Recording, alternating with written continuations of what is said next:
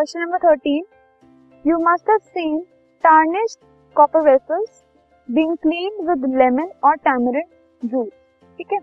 जो खराब हो जाती है कॉपर वेसल्स जिन पे रस्टिंग हो जाती है तो उनको जनरली लेमन और टैमरिन जूस से क्लियर किया जाता है क्लीन किया जाता है। तो इसका रीजन क्या है? Explain why this starch substances are effective in cleaning the waste क्यों ये जो स्टार्च सब्सटेंसेस है वो क्यों उसको इजीली और इफेक्टिवली क्लीन कर पाते?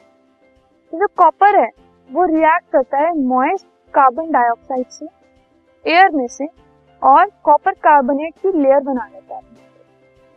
जो कॉपर है, वो अपनी शाइन बहुत इजीली लूज कर लेता है। जो एक शाइनी ब्राउन सरफेस होता है कॉपर का, वो कॉपर कार्बोनेट बनाकर उसको लूज कर लेता है। कॉपर कार्बोनेट जो है, वो ग्रीन कलर का होता है।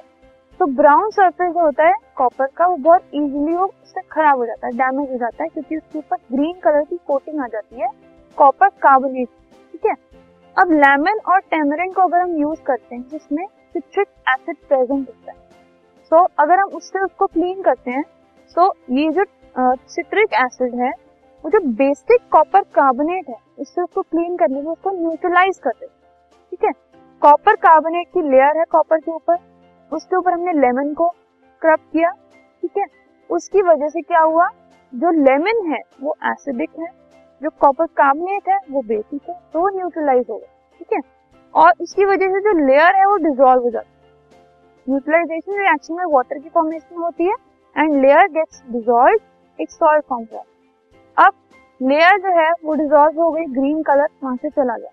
To retain the characteristics of copper they are clean with lemon and tam तो इस न्यूट्रलाइजेशन रिएक्शन की वजह से जो लेयर है वो बहुत इजीली हट जाती है और जो कॉपर है उसके सारे कैरेक्टरिस्टिक्स वापस से आ जाते इसीलिए उनको सार सब्सटेंसेस से रब किया जाता है क्योंकि सार सब्सटेंसेस में सिट्रिक एसिड होता है।